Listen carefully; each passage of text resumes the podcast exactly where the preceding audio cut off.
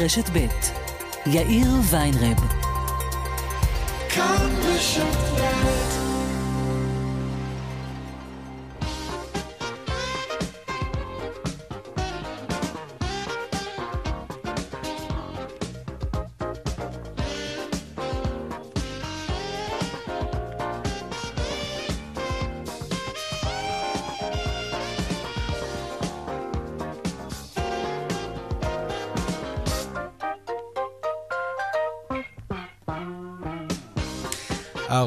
וחמש דקות ועוד ארבע שניות, כאן צבע הכסף ברשת ב', שלום רב לכם, מועדים לשמחה.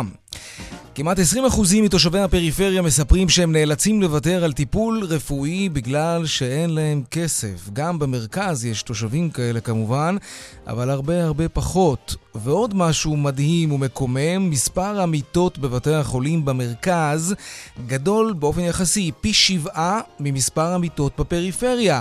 אולי זה בגלל שבפריפריה, כמו ששמענו קודם, אנשים נמנעים לטפל בעצמם כי אין להם כסף לטיפולים רפואיים ולתרופות, אז הם נמנעים מאשפוז. אז צריך פחות מיטות. אולי זה בגלל זה, זה מין מעגל כזה, מעגל איום ונורא. עוד מעט נרחיב על נתוני הלשכה המרכזית לסטטיסטיקה שמצביעים על פערים עצומים בין המרכז לפריפריה. כאן צבע הכסף, מעכשיו עד חמש, העורך רונן פולק, המפיק אביגל בשור, הטכנאי איליה צ'רניאשוב, ואני יאיר ויינרה, בדואל שלנו, כסף כרוכית כאן.org.il. אפשר ליצור קשר גם בדף הפייסבוק שלנו, כאן ב'. מיד מתחילים.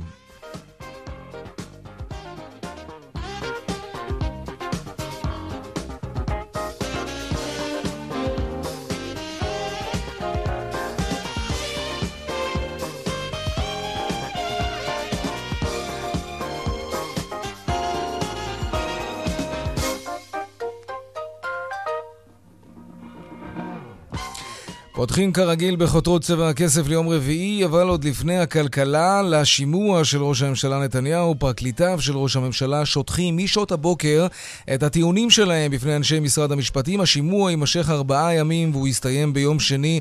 שלום עמוד שפירא, כתבנו לענייני משפט, העדכון שלך. כן, שלום אה, יאיר, כבר כשש שעות עברו מאז יצא השימוע הזה לדרך. תחילה הוא נפתח בנאום פתיחה של היועץ החיצוני לצוות ההגנה, עורך הדין רם כספי, שלפני שנתיים עזב את משרד המשפטים והותיר את הזירה למעשה לבאי כוחו של נתניהו. מה שהוא הסכים לומר לנו אה, עורך הדין כספי כאשר יצא, כי היה מעולה כלשונו, והוא אמר כי על פי התרשמותו התביעה הגיעה בלב פתוח ובנפש חפצה לשימוע. כאמור, לקראת השעה שתיים עזב כספי את משרד המשפטים, ועכשיו זה עורך הדין יוסי אשכנזי, שהוא אמון על תיק 4000 mm-hmm. התיק חמור יותר, הוא זה שטוען היום, הוא זה שיטען מחר, וכאמור, ביום ראשון ויום שני ימשיכו ישיבות השימוע, ואחרי כמה שבועות היועץ יכריע אם להגיש כתבי, כתבי אישום נגד נתניהו כן. ובאילו פרשות. עמוד שפירא, כתב לענייני משפט, תודה רבה על העדכון הזה. עוד עניינים בצבע הכסף, אחרי החגים תיפתח שנת הלימודים האקדמית. מהם המקצועות הפופולריים ביותר בקרב הסטודנטים, ומה פוטנציאל ההשתכרות באותם מקצועות, נדבר על כך.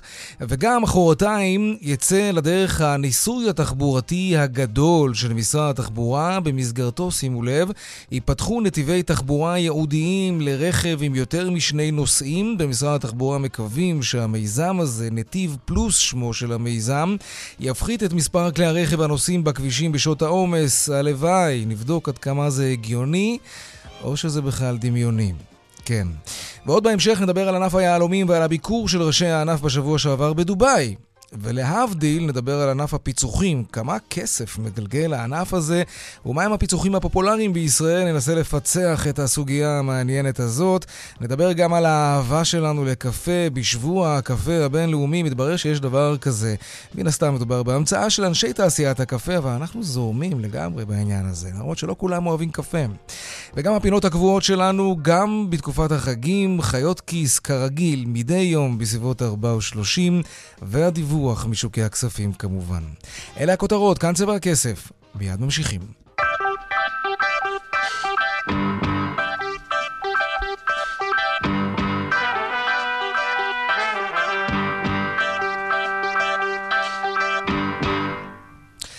טוב, אז uh, התחלנו ואמרנו, 19 אחוזים, כמעט 20 אחוזים מתושבי הפריפריה דיווחו שהם ויתרו על טיפול רפואי משיקולים כלכליים. מה המצב במרכז? הרבה יותר טוב, אבל גם שם יש כאלה שאין להם כסף לטפל בעצמם. שלום ליאל קייזר, כתבתנו לענייני כלכלה. שלום יאיר. הלשכה המרכזית לסטטיסטיקה שופכת אור על הפערים בין המרכז לפריפריה. נכון, אה, יאיר, זה ממש לא סוד אה, שיש פערים ופערים משמעותיים בין המרכז לפריפריה, והלשכה המרכזית לסטטיסטיקה באמת מפרסמת היום דוח ששופך אה, אור על הפערים האלה. כמו שאתה אומר, קודם כל 19% מתושבי הפריפריה מדווחים שהם פשוט ויתרו על טיפול רפואי מטעמים כלכליים, וזה ביחס ל-6% מתושבי המרכז שמצאו את עצמם מוותרים על טיפול רפואי. בנוסף, לפי הנתונים שמפרסמת הלמ"ס, מספר המיטות במוסדות לאשפוז היה גבוה דרמטית ביישובי המרכז, גבוה פי שבעה ביחס uh, ליישובי הפריפריה, בעוד שביישובי המרכז יש כמעט שלוש uh, מיטות לאלף בני אדם, 2.9 uh, לפחות uh, ב-2017, על, על נתוני 2017 בעצם מבוסס הזה, היו ביישובי הפריפריה פחות, הייתה בעצם פחות מחצי מיטה לאלף בני mm. אדם, ארבע עשיריות של מיטה, אה, אם תרצה, לנפש, מיטת אה, אשפוז ביישובי הפריפריה. הסיכון לעוני ביישובי המרכז היה נמוך משמעותית מבפריפריה, בעוד שבפריפריה הוא עמד על 37 אחוזים, אה, במרכז הוא עמד על 22 אחוזים בלבד. גם הבריאות פשוט פחות... פחות טובה, הרגלים פחות טובים בפריפריה. לפי הנתונים שמפרסמת הלמ"ס, האחוז הגבוה ביותר של מעשנים, כמעט 27 אחוזים, היה אה, ביישובי הפריפריה. כן, גם שיעור בעלי אה, עודף משקל, השמנת יתר, היה גם. אה, גבוה דרמטית בפריפריה, יותר מ-50 אחוזים, בעוד שביישובי המרכז היה השיעור הנמוך ביותר של מעשנים, 20 אחוזים מהאוכלוסייה, והשיעור הנמוך ביותר של בעלי עודף משקל, כ-46 אחוזים. לא פערים עצומים. אתה יודע, אם אנחנו מדברים על 53% אה, מהאוכלוסייה עם השמנת יתר בפריפריה ו-46% וחצי ביישובי המרכז, אז אמנם זה פער של אחוזים בודדים, ובכל זאת פער משמעותי היה. ליאל קייזר, כתבתנו לענייני כלכלה, תודה רבה על הסקירה הזאת. אנחנו ממשיכים לעסוק בעניין הזה. שלום חני בריגה, תושבת ירוחם, פעילה חברתית, שלום, שלום לך. שלום, צהריים טובים. תראי, אני מעדיף להתרחק מקלישאות ומיד uh, לשאול אותך אם הנתונים האלה מוכרים לך מחיי היום-יום, אבל אולי אין ברירה. ברירה. האם את מכירה אנשים שבאמת לא מטפלים בעצמם בריאותית כי אין להם כסף? אוקיי, בוודאי שכן, לגמרי כן. אה, יעל שכחה לציין אבל שאנחנו בפריפריה מסתבר מאושרים יותר, לך תבין איך זה קרה. תסבירי. אבל אה, אוקיי. האמת, אני באופן אישי יכולה להסכים איתה, אני חושבת שיש פה, יש סביבי הרבה מאוד אנשים אה, מאושרים. בכלל מדינת ישראל מקבלת דירוג מאוד גבוה, למרות שאנחנו, במדד האושר. זה נכון. החיים שלנו לא פשוטים כאן, אבל כן, אנחנו מאושרים. אבל זה, זה, העניין הזה שכל פעם מתפרסם איזשהו נתון ואיזשהו מחקר או איזשהו סקר שמצביע על הפערים בין מרכז לפריפריה, אנחנו מזדעקים מחדש ויש אייטמים בתקשורת וכולי, ומראיינים אותי ועוד כל מיני אחרים, אה, כדי לדבר על מה שהוא כבר uh, הפך להיות בעצם, לא הפך להיות, הוא, הוא פשוט מאז ומתמיד. מה שחסר לי זה בעיקר מה עושים עם זה. Uh, אנחנו מזינים את התקשורת בנתונים שלא משתנים, אולי טיפה מצטמצמים או מתרחבים, אה, אבל לא באמת אה, קורה עם זה משהו. אה, הבריאות בפריפריה היא, היא במצב לא טוב, זה ידוע, הרי אם נסתכל על שיעור התמותה בפריפריה לעומת המרכז, אז זה מדבר בעד עצמו. תוחלת החיים בפריפריה היא קצרה יותר מאשר תוחלת החיים במרכז.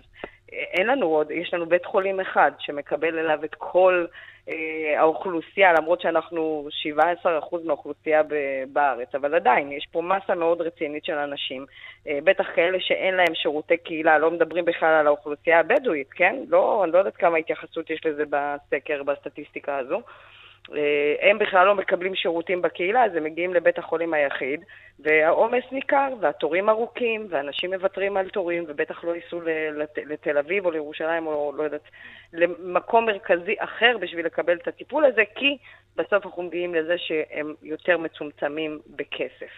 אז אה, כן, זו, זו המציאות, אין פה, זה באמת, מה, מה שיותר מפתיע אותי זה למה אנחנו מופתעים כל פעם מחדש. אנחנו חיים את זה, יום-יום. כן, האמת שיש בזה משהו קצת ציני שאנחנו מופתעים כל פעם מחדש. כן, אבל את יודעת מה, גם כל פעם מחדש אנחנו שואלים מה צריך לעשות כדי לתקן את זה, ויכול להיות שעולים פה ושם כל מיני רעיונות טובים, אבל שום דבר לא נעשה עם זה. אבל אין ברירה חוץ משידור חוזר. כשאת היום מסתכלת על המצב, על המציאות שחוזרת על עצמה, על אותם מספרים שעולים כל פעם מחדש, כן. מה, מה, הנה תראי, עוד אין ממשלה, הממשלה הבאה שתקום, ואם היא באמת תרצה לעשות מעשים אמיציים ונחרצים וחד משמעיים כדי לשים את הפריפריה במקום טוב יותר מבחינה סוציו-אקונומית, מה הדבר הראשון שאת היית עושה אם היה שואל אותך שר האוצר הבא? אני הייתי מבטלת את המרכז. לא, אני, אני אגיד לך גם למה. כי לא צריך להיות מרכז אחד. אנחנו מדינה מאוד מאוד רחבה, והיא אומנם קטנה, אבל עדיין גדולה. אה, מבחינת המרחקים, בסדר? כן. יש מדינות גדולות יותר מאיתנו וכולי, אבל לא צריך להתמקד במרכז אחד.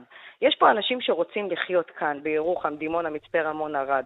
זה צריך להיות המרכז שלהם, ויש פה אלטרנטיבות, ויש פה איכויות, ויש פה אנשים שעושים מהכלום, לכאורה, הרבה מאוד. צריך רק לבוא לירוחם ולראות איזה יזמות יש כאן ואיזה אנשים אדירים עושים דברים נפלאים. זה נכון, אבל את יודעת, הממשלה תמיד אומרת שהיא מקצה הרבה יותר משאבים והרבה יותר כספים לאזורים החלשים, משום שבמרכז יש ערים חזקות שהן לא צריכות את אותם מענקי איזון ואותן אה, תוספות כסף למערכת החינוך, כי שם גם ההורים הרבה פעמים אה, מממנים מכיסם מערכת חינוך קצת יותר עבה, קצת יותר ארוכה מבחינת שעות לימוד נכון. במהלך היום. אז עם כל הכסף הזה שכן מגיע לפריפריה, למה זה לא מצליח להתרומם, הסיפור הזה? אה, התיאוריה שלי בעניין הזה קצת קשורה ליחסי שלטון מקומי מול שלטון מרכזי. אה, בפריפריה יש אה, ראשי ערים שרוצים להוכיח את עצמם ושייחתם על שמם בעצם איזה הישג כזה או אחר. והם מאוד מאוד מרוכזים באיך אה, לכאורה לייצר משהו חדש, חדשני, שלא, שהם באמת לא יכולים לעשות אותו לבד.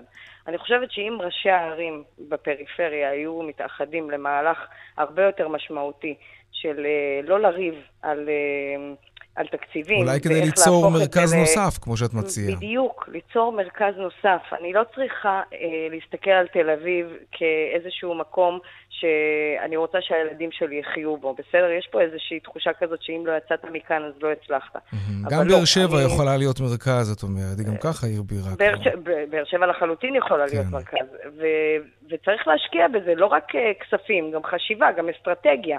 זה דברים שהם באמת באמת תוכנית על. Uh, יש כמה תנועות שכבר uh, מתעסקות בזה, כמו תנועת אור, שמדברים על באמת שלושה מרכזים במדינת ישראל, ואני חושבת שזה באמת הפתרון. בסוף זה יקרה שם. כן. וגם הממשלה צריכה פחות להתעסק בשיקולים פוליטיים, למרות שזה נשמע מאוד מאוד... Uh, קלישאתי אולי, או איזה חלום באספמיה, אבל הוויכוח הנצחי על איפה יקום שדה תעופה, האם ברמת דוד או בנבטים, הוא, הוא הרי הוא אבסורד אחד גדול. הרי ברור שדבר כזה יזניק את אזור הדרום להישגים משמעותיים מאוד, אחרים, ובטח ובטח כן, מבחינת תעסוקה, מה שיצמצם את העוני, כי אם אנשים עובדים ויש להם כסף, אז הם יכולים נכון. גם לא, לא לדחות תורים.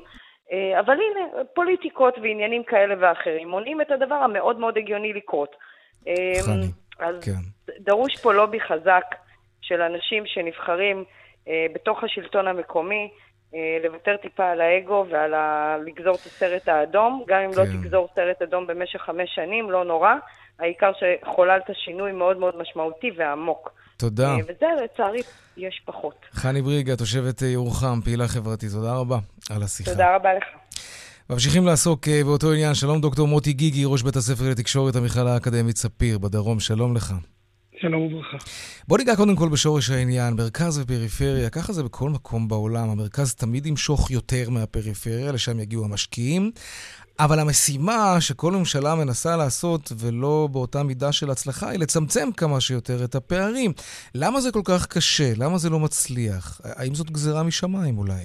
אה, קודם כל צריך להבין את התפיסות ביחס למרכז ופריפריה. אני חושב ששינוי גדול נעשה בסוף שנות ה-80-90. בהתחלה הייתה הנחה שצריך להיות מרכז, ששם כל מרכזי השלטון, ובמובן mm-hmm. מסוים כאילו הפריפריה מעניק את הסמכות למרכז.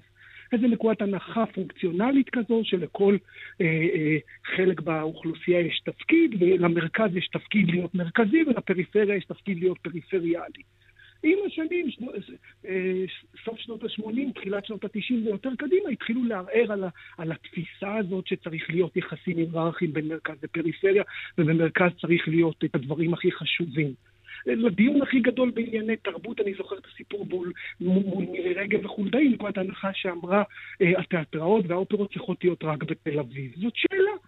זאת אומרת, האם באמת זה רק המקום שצריך להיות, או באמת אנחנו יכולים לחלק את זה, או, או להפוך את זה לכמה... אולי לא צריך לחלק, מרכזים. אולי צריך שתהיה תרבות גבוהה גם בפריפריה, וכמובן, גם במרכז. יפה, וזאת שאלה מאוד גדולה, כן. באמירה הזאת של מה זה המרכז, והאם המרכז בעצם צריך, צריך להכיל בתוכו את כל מה שצריך, ובעצם הפריפריה כל דבר שהיא תצטרך, חינוך היא תלך למרכז, בריאות היא תלך למרכז, תרבות היא תלך למרכז. זאת אומרת, זאת נקודת הנחה שמתחילה קצת להשתנות. והרי אנחנו צריכים גם להסתכל על המציאות.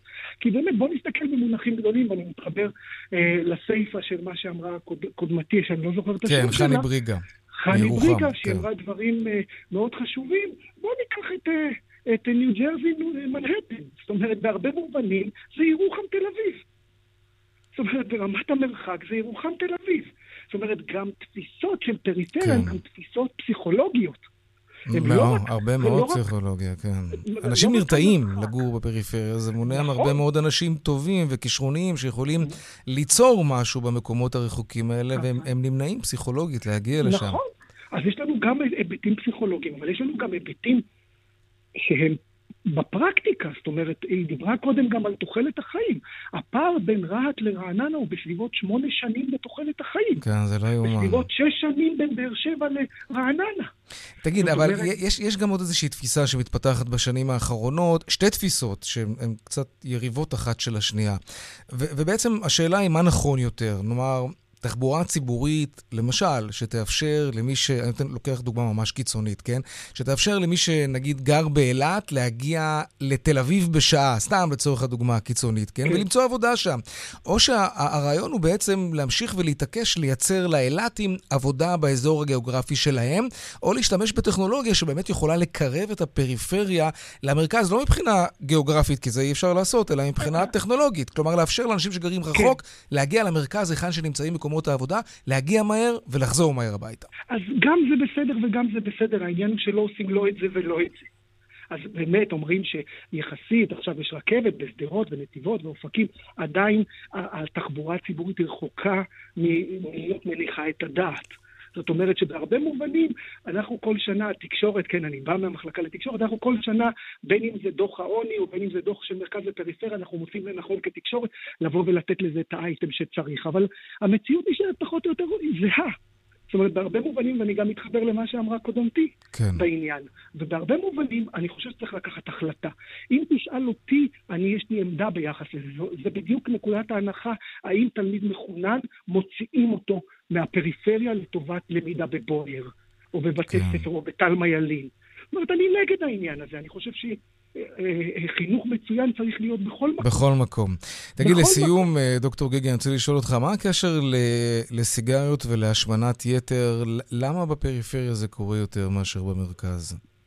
מה זאת אומרת? כי מודעות לבריאות היא חלק מהעניין. אבל היום, בעידן שלנו, מודעות זה דבר שקיים כמעט בכל סמארטפון. כולם יודעים שזה לא בריא לעשן, כולם יודעים שג'אנק פוד זה דבר לא בריא. אולי, אולי מה העניין... מה זה אומר? זה אומר שרופאים לא מעשנים? מי לא, כמוהם יודע אוקיי. את ההשלכות? Mm-hmm. מי, מי כמוהם יודע את ההשלכות של אה, אה, נזקי עישון על, על אה, מי שמעשן? ועדיין הרבה רופאים מעשנים. זאת אומרת, רמת הלחץ ורמת הסטרס שהם מתמודדים, או אם ניקח גם את אזור הדרום, רמה ביטחונית בעייתית, אבטלה. נכון. זאת אומרת, כל ההיבטים כן. האלו בהחלט, יש להם קורולציה מאוד מאוד גדולה. הם משתמשים פחות באוכל אורגני, פחות בפירות וירקות שהולכים ונהיים יותר, יותר יקרים. יש לזה כן. המון המון היבטים שמראים, ויש לזה מחקרים גם בארץ וגם בעולם. לא פשוט. מן סתם אנשים במעמד סוציו-אקונומי נמוך, הם יותר מעשנים ויותר שמנים, כן, ותוחלת החיים שלהם יותר נמוכה. דוקטור מוטי גיגי, ראש בית הספר לתקשורת, המכללה האקדמית ספיר, תודה רבה, שנה טובה. תודה רבה וגמר חתימה טובה. גם לך. ביי. שלום ושנה טובה לשי בעבד, מנכ"ל האוצר. אחר צהריים טובים. גם לך. טוב, תראה, רצינו לדבר על דברים אחרים, אבל אי אפשר להתעלם מהנתונים האלה של הלשכה המרכזית לסטטיסטיקה, הפערים העצומים האלה בין המרכז לפריפריה. איך אתה רואה את הדברים? כן, קיבלנו היום גם אנחנו את הנתונים. תראו, זה לא סוד שיש פערים חברתיים במדינת ישראל, זה לא התחיל בקדנציה של הממשלה הזאת, וככל שהממשלות, הממשלה הזאת טיפלה בזה, צריכים להמשיך לטפל ולצמצם את הפערים בין הפריפריה לערים במרכז, אם זה בתשתיות, אם זה בחינוך, אה, והדברים האלה צריכים להמשיך, ואני מקווה מאוד שתהיה ממשלה בקרוב, כדי שהממשלה תוכל להמשיך בצעדים על מנת לצמצם את הפערים. אוקיי, okay, אתם כבר נערכים, כמו שכתוב היום בממון של ידיעות אחרונות, לסיבוב שלישי? אה, אנחנו לא נערכים לסיבוב שלישי, כי מי שצריך ללכת לסיבוב שלישי זה הכנסת והממשלה. אנחנו נערך, אם ככל שלא תהיה ממשלה, לתקציב המשכי. אה, אנחנו מאוד נצטער על כך אם לא יהיה תקציב מאושר לשנת 2020 ולא יהיה תהליך של תקציב מסודר, אבל אה, ככל שזה לא יקרה, אנחנו נערך לכך שיהיה תקציב המשכי. מה לגבי תוכניות חשובות, מאוד חשובות, כן, שהיו בקדנציה שלך, כמו סבסוד uh, צהרונים ותוכניות הנטו למיניהם, האם באמת יש להם תוקף עד סוף השנה, ואם לא תקום ממשלה, אז יש בעיה עם התוכניות האלה, שלא מעט אנשים נשענים עליהן? חלק מהדברים עברו בחוק, עברו בהחלטות ממשלה ויש להם כבר הקצאה, כמו למשל הצהרונים שימשיכו עד ספטמבר 2020, או נקודות הזיכוי בנטו משפחה שממשיכות כמורות קבועה בחוק, אבל יש דברים אחרים במכסים או צעדים אחרים שיצטרכו להיבחן עכשיו בתקציב המשכי ולראות אה, מה, מה ימשיך ומה להמשיך. מה למשל? אה, כל נושא של... כל מה... שי, נעלמת לנו. כן. שי? אני אומר, כן. שומעים אותי? עכשיו כן. יופי. אני אומר, כמו למשל כל הפטור אה, אה, ממכסים או הנחות במכסים על מוצרי אלקטרוניקה שניתנו בזמנו במסגרת תוכנית אה, נטו מכסים או נטו כן. הוזלות. הדבר הזה בהוראת שעה עד סוף 31 לדצמבר. מצד אחד זה אמור להתבטל, מצד שני יש חוק של הכנסת, סעיף 38, שמדבר על זה שלא מבטלים הוראות שעה, או שחלק מהוראות שעה מתארכות בתקופת הבחירות ולא מבטלים אותן באופן אוטומטי, וחלק מהדברים האלה כמובן יצטרכו להיבחן. Mm-hmm. אוקיי, תגיד, ועכשיו כשמדברים לא מעט על העלאת מיסים, אולי גם סוג של צו השעה בשפה ציורית כדי לסגור את הגירעון, זה משהו שאפשר לעשות אותו כשאין ממשלה קבועה? לא, זה משהו שלא עושים כשאין ממשלה, הממשלה צריכה לבוא ולהחליט, זה כבר משהו של צעדי מדיניות, ובצעדי מדיניות הממשלה היא זו שצריכה להחליט. מה דעתך בעניין אגב? כן. אני, דעתי המקצועית בעניין הזה, ימליץ לשר האוצר ולממשלה הבאה שתיכנס, אני חושב שלא ראוי ולא נכון אה, להמליץ על צעדים כאלה. אנחנו, הפקידות, צריכה מאוד מאוד מאוד להיזהר, אה, בטח בתקופות בחירות ובטח בתקופה שלא מכהנת ממשלה. שאנחנו ממליצים עליהם, מאחר וכל צעד כזה שאני אבוא ואגיד בתקשורת יכול להשפיע על השוק, בטח אם יש חברות נסחרות, יכול להשפיע עליהם, ומאחר ולא אנחנו קובעי המדיניות, אלא רק מיישמי המדיניות, אנחנו צריכים מאוד מאוד להיזהר בדברינו ולחכות שיהיה ממשלה ושיהיה שר אוצר, ואז בפניהם להמליץ, וככל שהממשלה החדשה תקבל את המלצותינו, אני בטוח שבמסגרת הצעדים שהיא תרצה ותבנה, היא גם תיידע את הציבור באמצעות התקשורת, באמצעות כל הכלים, על כל הצעדים שהיא מתכוונת לעשות. אבל בשלב הזה, אסור לנו הפקידים להתבטא בצורה כזו או אחרת. כי דווקא יש פקידים בכירים באוצר. נדמה לי הממונה התקציבים באוצר מרידור אמר שהוא תומך בהעלאת מיסים. חוש... אני, אני חושב שאני אמרתי את דבריי לגבי הדבר הזה, אני לא כן. שמעתי אותו באופן אישי אומר את זה, רק אני חושב שההתבטאות שלו, ככל שהייתה התבטאות כזאת, ההתבטאות היא לא במקום, לא צריך להתבטא, לא משנה איזה פקיד, על שום צעד מדיניות כזה או אחר, בטח ולבטח אוקיי. לא צעדים שהם לא בסמכות של אותו פקיד. איך היחסים ביניכם אה. עכשיו, אגב? הרי היה קצת הרבה דם רע בינך לבין בכירי האוצר. אנחנו עברנו עכשיו את ראש השנה. דיברתם, החלתם זה לזה. אנחנו, אנחנו, מה זה מעניין מערכת היחסים שלי? אוי, זה מאוד מעניין, מה קורה לכם? לא, אני, אני מבין שזה נורא מעניין כי זה נורא פיקנטי. אין לזה שום השלכה לא על תפקידי ולא על המצב הכלכלי של מדינת ישראל. זה כבר משמח. בכלכלה של מדינת ישראל. התפקיד שלי הוא לשרת את מדינת ישראל במסגרת הצעדים שאני עושה מנת להבטיח כדי שהכלכלה תהיה טובה.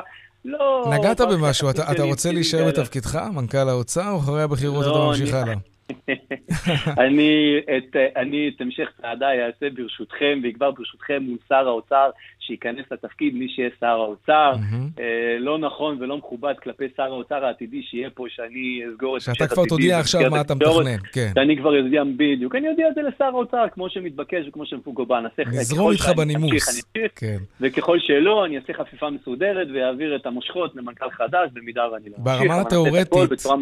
ברמה התיאורטית, אבל ניסית אז להיבחר לכנסת, העשייה הפוליטית מושכת אותך עדיין? לא, לא, לא, ממש לא. לא? ממש לא, וגם אז, פספסת במקום לא, אחד, נדמה לי, אז לא? ברשימת לא, כולנו. לא, ממש לא, אני הייתי באופן פיקטיבי ברשימה, כבר אמרתי את זה עשרות פעמים, ששר האוצר, כן. שר האוצר ביקש ממני להיות ברשימה, אני לא רציתי להיות בכנסת, יותר מזה, היה לי אוקיי. סיכום שככל שאבחר לכנסת אני אתפטר, כי אני רוצה לקיים בתפקיד מקצועי, ודרך אגב, כך גם עשיתי, כי בסופו של יום שר האוצר התפטר מתפקידו, ואז מקום 11 נכנס, וזה היה בסופו של יום אכרם חסון על חשבון מקומי, אז ממש ממש לא, הפוליטיקה בשלב הזה, לא אז עניינה אותי, לא עכשיו מעניינת אותי, לא התעסקתי אף פעם בפעילות פוליטית במהלך חיי, ובעתיד הקרוב, אתה יודע, אף פעם never say never בכם, אני לא יודע מה יהיה עוד כן, עשר או עשרים שנה, אבל בעתיד הקרוב, בדיוק, אבל בעתיד הקרוב לעין ולא בעבר,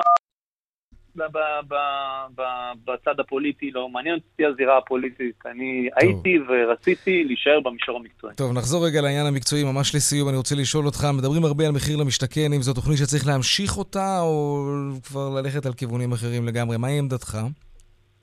שוב, אני חושב שזה צעד שבו הממשלה הבאה תצטרך להכריע ושר האוצר הבא יצטרך... זה ברור, אבל מעניין אותי לדעת האם אתה חושב שזאת הייתה הצלחה. אני אגיד לך מה אני חושב קרה בקדנציה הזאת. כן, אז אני חושב שכן, אני חושב שהתוכנית הזו בסופו של דבר, הנושא הדיור מתחלק לזמן קצר וטווח ארוך.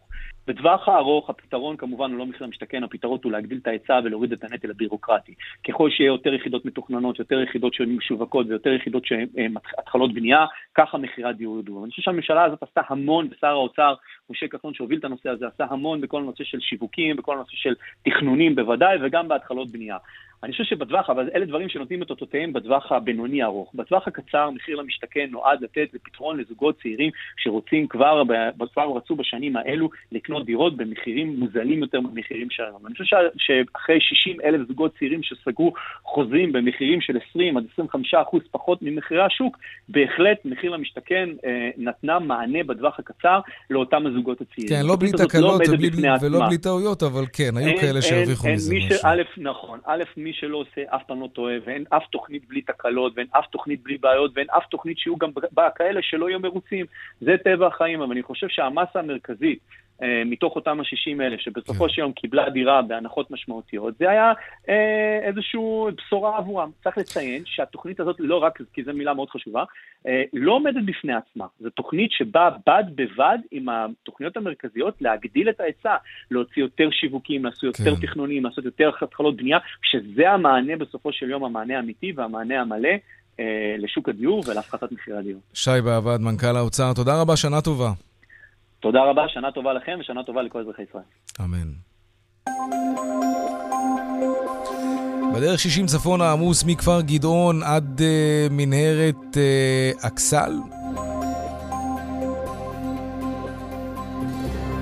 בדרך 471 מערבה עומס תנועה מכפר uh, מעש עד uh, מחלף קריית אונו. בגלל תאונת דרכים סעו בזהירות. דיווחים נוספים אה, בכאן, מוקד התנועה, כוכבי 9550, ובאתר שלנו, אתר התאגיד, אתר כאן, פרסומות, ומיד חוזרים חיות כיס.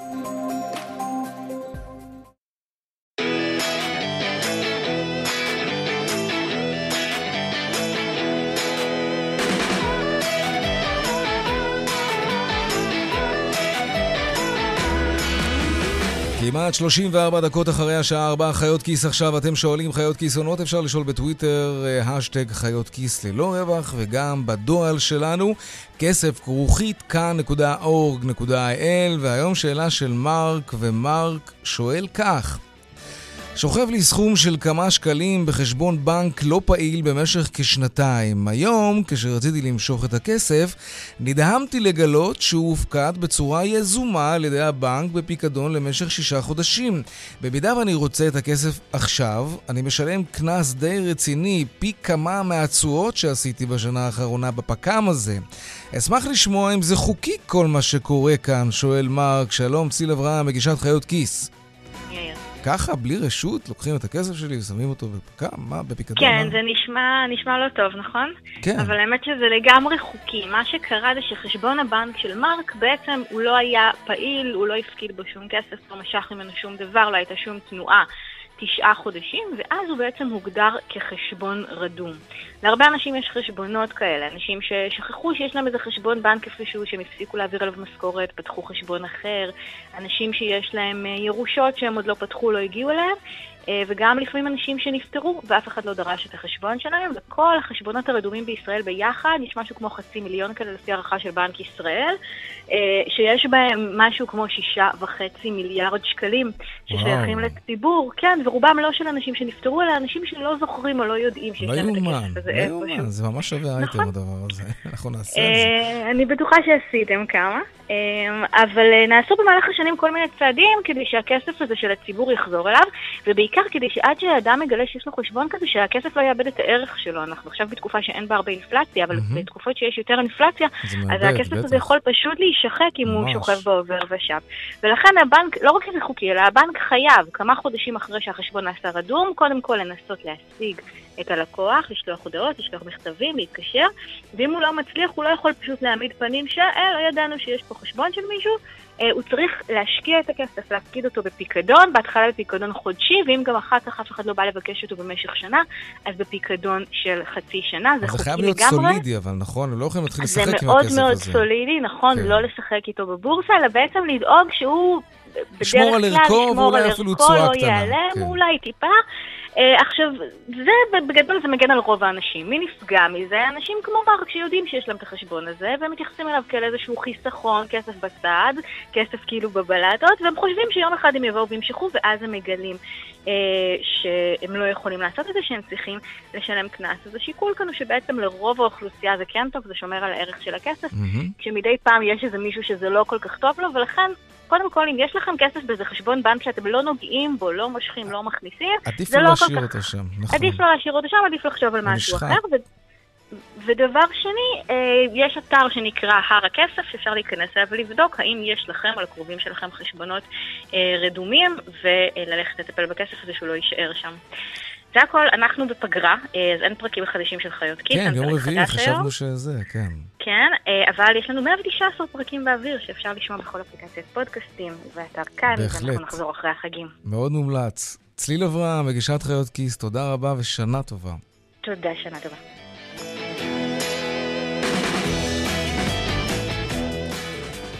טוב, בסוף החודש תיפתח שנת הלימודים האקדמית, אז uh, הנה כמה מספרים נחמדים. גם השנה לימודי ההנדסה בישראל הם מסלול הלימודים הגדול ביותר, המגמה היא מאוד מאוד ברורה. סטודנטים מפנימים איפה נמצא הכסף בשוק העבודה, והם בוחרים במקצועות שנחשבים כהכנה לעולם ההייטק כמובן. לרן חוג'אינוב, כתבנו לענייני חינוך, על המספרים, הפקולטות המבוקשות וגם על אלה שנעלמות.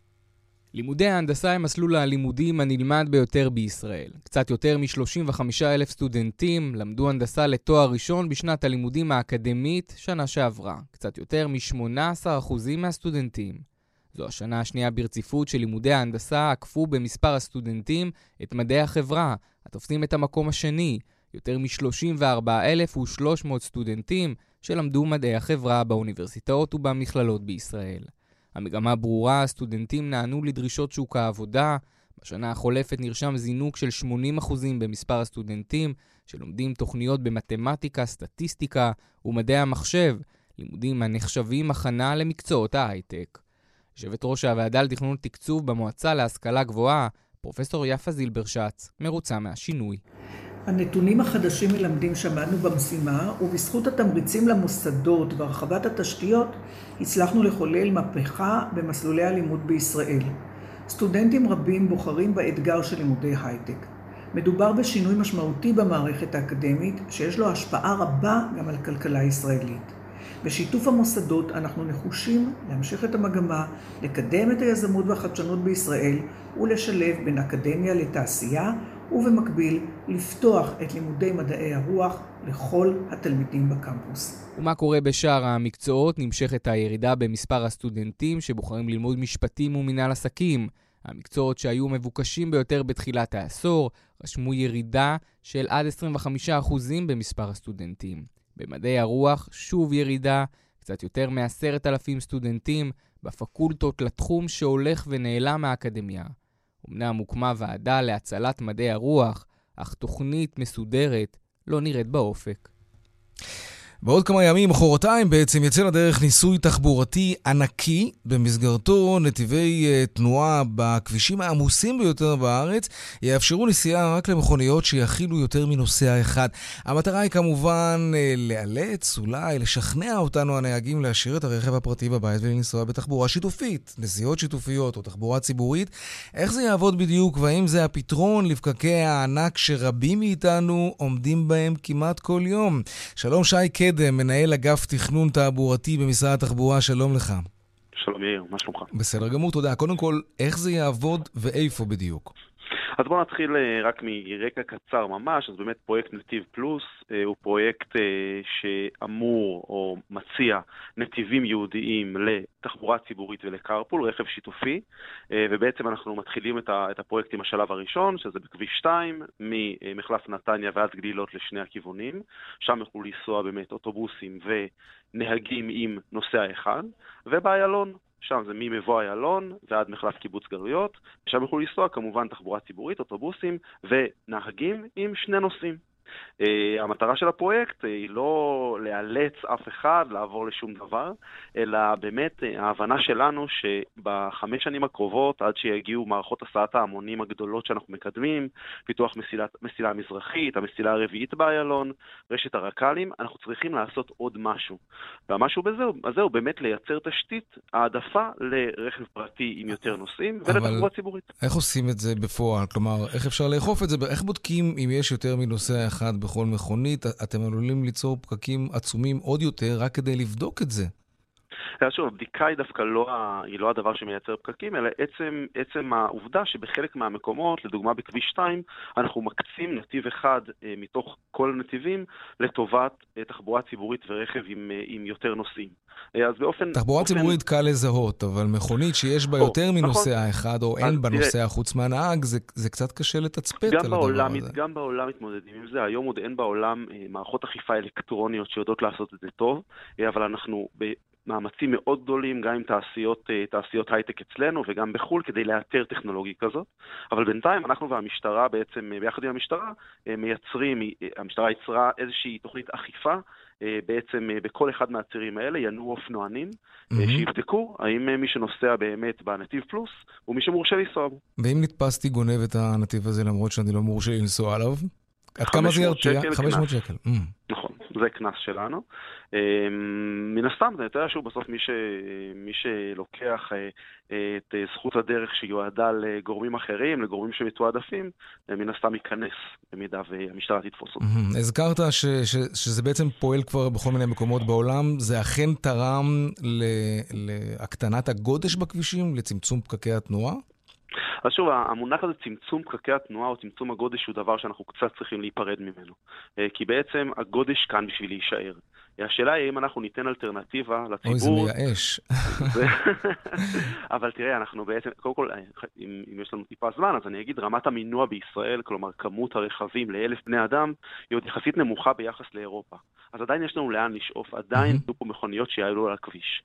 ולצערנו, אה, המדינה שלנו, אה, יש לה, יש לה שטח מוגבל ומשאב הקרקע מצומצם, אה, ולא ניתן, ואנחנו גם לא רוצים בכל מקום לסלול עוד ועוד כבישים ועוד הרחבות של כבישים, כי זה מביא איתו בתורו לעוד עלייה בכמות הרכבים ובנסועה. ולכן צריך להקצות את הדרך למי ש... אה, למה שיכול לעזור לאנשים להגיע מהר יותר מנקודה לנקודה. כן. אנחנו מאמינים שבאמצעות ה... הפרויקט הזה, בין היתר, נוכל לעזור למי שמוכן לקחת איתו ברכב עוד בן אדם או עוד שניים, להגיע מהר יותר ליעדו. או ככה... לעזור, כלומר, או לעודד, למרות שאתה אומר, אנחנו לא רוצים לאלץ, בסדר, אנחנו לא מאלצים, אבל לעודד אנשים לנסוע בתחבורה ציבורית, ואתה יודע מה הם יגידו, התחבורה הציבורית בארץ לא מספיק טובה, כדי שהיא תאפשר לי להגיע בזמן, או למלא את הצרכים התחבורתיים שלי בתוך המטרופולין. ובמידה רבה של צדק הם יגידו את זה. התחבורה הציבורית לא באמת כל כך טובה. נכון, אני אני בהחלט אה, יכול להסכים עם הקביעה הזאת, וגם אבל אה, אה, להגיד בהן צדק שזה מה שאנחנו עובדים עליו ומשפרים כל הזמן. הנה, רק בשביל הפרויקט הזה, אנחנו משקיעים, מש, משקיעים משאבים כדי להוסיף שירות. תחבורה ציבורית רבה באשכולות השרון, קווים חדשים שאנחנו רוצים לייצר מאזור ראשון לציון, יבנה, ותראה, אנחנו בסוף, אנחנו מבינים גם מדינת ישראל נשענה המון המון שנים על אוטובוסים. אנחנו מבינים גם שהמדינה וכמות האוכלוסייה בה דורשת מערכות הסעת המונים חזקות יותר, גדולות גדולות יותר ויעילות יותר. אבל זה לוקח זמן. ואין לנו כבר זמן, יאיר. אנחנו ב... כבר, כבר קצת אחרי, אז אחרי, אחרי הנקודה שבה אפשר להגיד, בואו, חכו עוד זמן. חכו כן. עוד זמן, יהיה בסדר. בסדר. צו השעה ממש. לגמרי. שי קדם, מנהל אגף תכנון תעבורתי במשרד התחבורה, תודה רבה. שנה טובה. תודה לך. שנה טובה גם לכם. בדרך 65 מזרח העמוס ממחלף עירון עד ערה, ובדרך 444 צפון העמוס מצור יגאל עד צור יצחק. דיווחים נוספים בכאן מוקד התנועה כוכבי 9550 ובאתר שלנו, אתר כאן.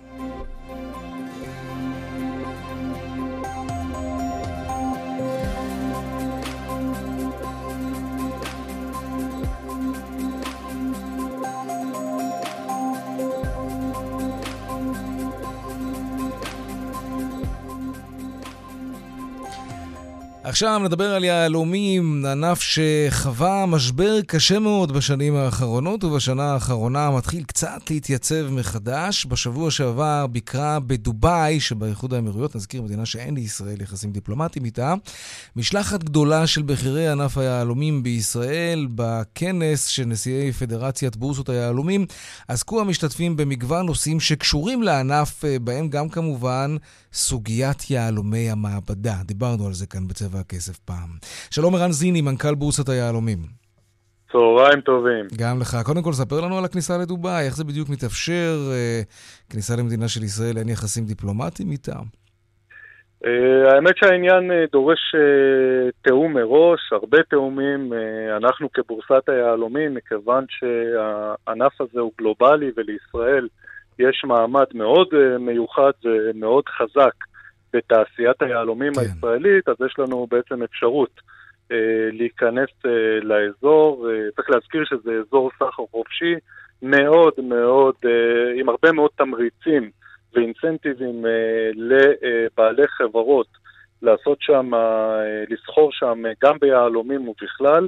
מדובר באזור שהבטיח אה, 50 שנה קדימה 0% מס, ולכן יש שם הרבה מאוד uh, חברות uh, גלובליות, רב-לאומיות, שעושות uh, שם עסקים. אוקיי, okay, תגיד, יכול להיות שהתחום הזה כבר לא נוצץ כפי שהוא היה uh, בעבר? דיברנו על שנים קשות, אולי קצת התאוששות, אבל משהו, הק- הקסם כבר אולי קצת פג?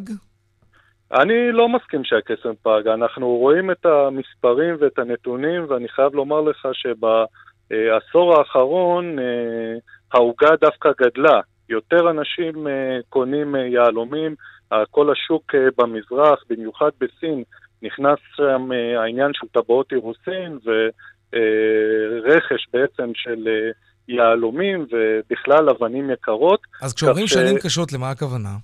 תראה, השנים הקשות נובעות uh, בעיקר uh, מהיבטים שקשורים בגלובליזציה, בזה שבעצם uh, המדינות ששם אה, מופקים היהלומים, אה, בין אם זה באפריקה או אה, ברוסיה, עוברות דרך מספר מאוד מצומצם של חברות קריאה, שהן שולטות בכל השוק, וכשהן מעלות וגורמות בעצם להעלאה של מחירי הגלם של האבנים במצבם הגולמי, זה דבר שמשפיע מאוד על כל השוק, ולכן המסחר גם הוא יותר קשה.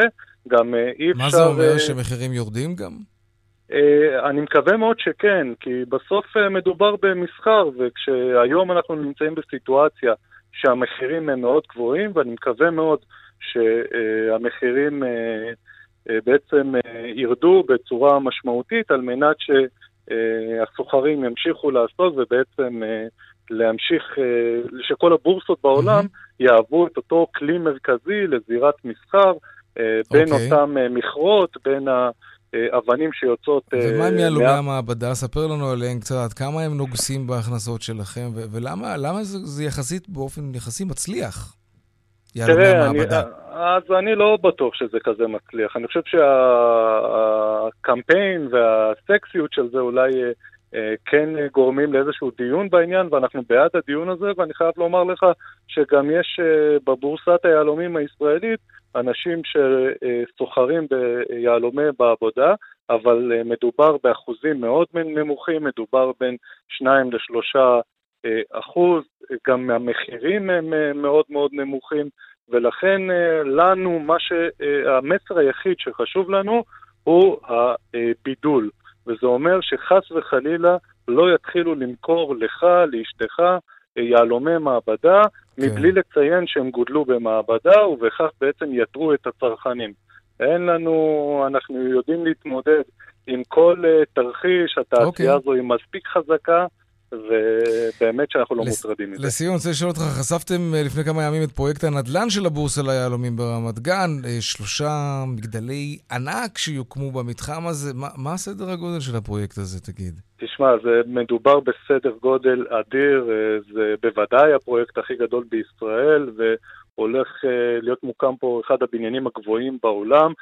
כיום שטח אה, בורסת היהלומים הוא סדר גודל אה, של 80 אלף מטר, אנחנו כבר קיבלנו אישורים לפי 11 זכויות בנייה, זה אומר סדר גודל של עוד 700 אלף מטר בנייה, שלושה מגדלים, המגדל של המאה ה-20 קומות הולך להיות מעל חצי קילומטר גובה, רק כדי לסבר את האוזן, מגדל וואו, משה אביב. חצי קילומטר מגדל גובה. משה אביב, שכן, כן, מגדל משה אביב הוא 63 אה, קומות, ואנחנו מדברים היום על 120 קומות. אה, הזכרנו את דובאי, גם בדובאי יש בניין מאוד מאוד גבוה, וזה הגבוה מרשים... הגבוה במזרח התיכון לדעתי. נכון, נכון כן. וזה מרשים אה, גם ברמת ה...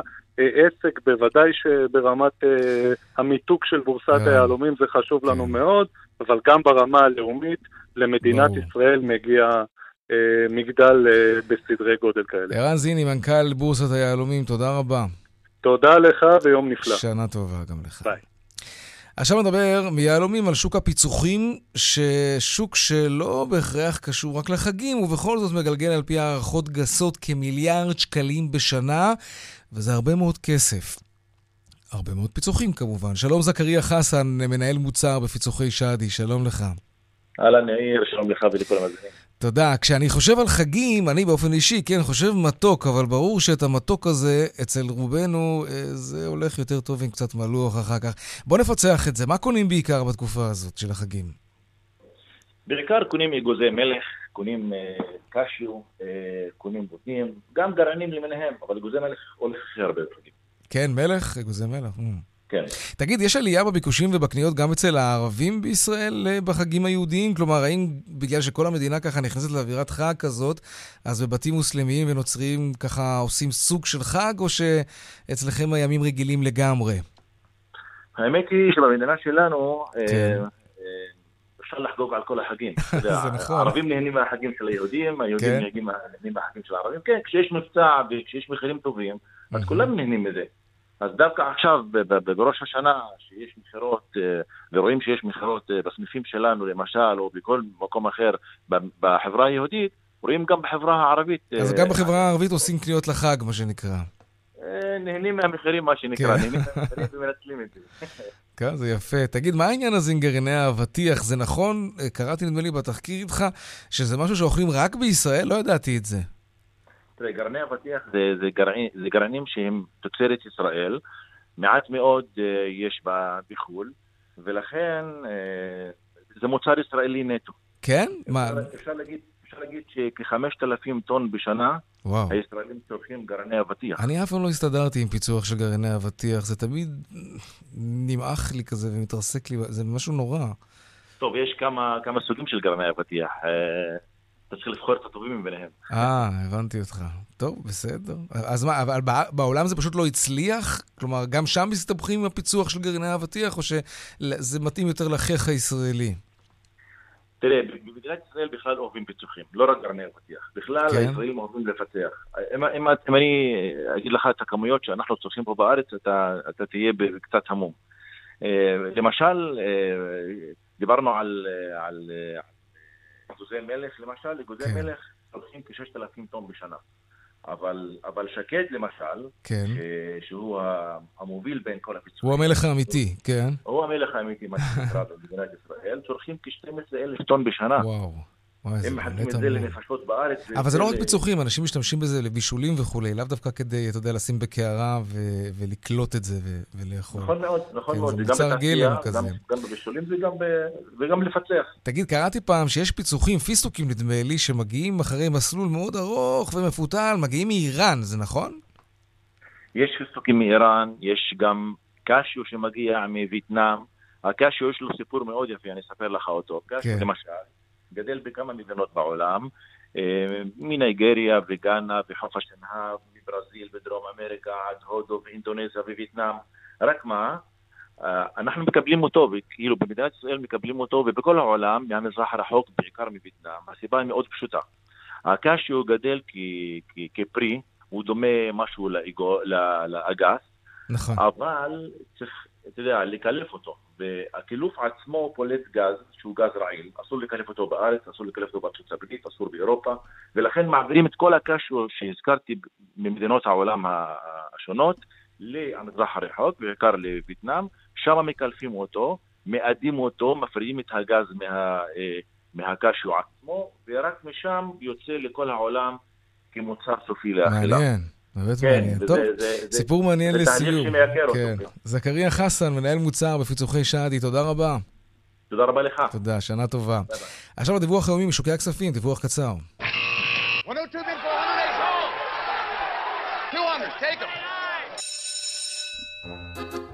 שלום שי צסלר, אנליסט שווקים גלובליים ביחידת המחקר של בנק הפועלים, שלום לך. אחר הצהריים טובים. אז אה, נכון לשעה זו מתאפיין יום המסחר בבורסה בתל אביב בירידות שערים של עד כאחוז. אה, מדד תל אביב 35 רושם ירידה של כאחוז, ומדד תל אביב 90 ירידה של כ-8 עשיריות האחוז. כ-45 דקות לפני תום המסחר, מחזורי המסחר בינוניים ונעים סביב כמיליארד שקלים. בין המניות הבולטות אה, לחיוב במדד תל אביב 35, קבוצת דלק ודלק קידוחים שעולות בכ-10%, ומנגד מניית נייס ו LivePerson שיורדות בכ-5%. אה, בבורסות באירופה כן. מתאפיין המסחר בירידות שערים של עד כ-2.5%. עם פתיחת המסחר בוול סטריט, אה, נרשמת אה, מגמה שלילית, כאשר מדדי ה-S&P 500 והנסדק יורדים בכאחוז. תודה, שי, אני מצטער, פשוט תם זמננו, הנה, עוד פעם מתנגן. תודה, שי צסלר. עד כאן צבע הכסף ליום רביעי, העורך רונן פולק, מפיק צבע הכסף אביגל בשור, הטכנאי אליית שרניאשוב, ומוקד התנועה חגידי אלחייני, אני יאיר ויינרב. מיד אחרינו כאן הערב עם רן בנימיני ויגאל גואטה.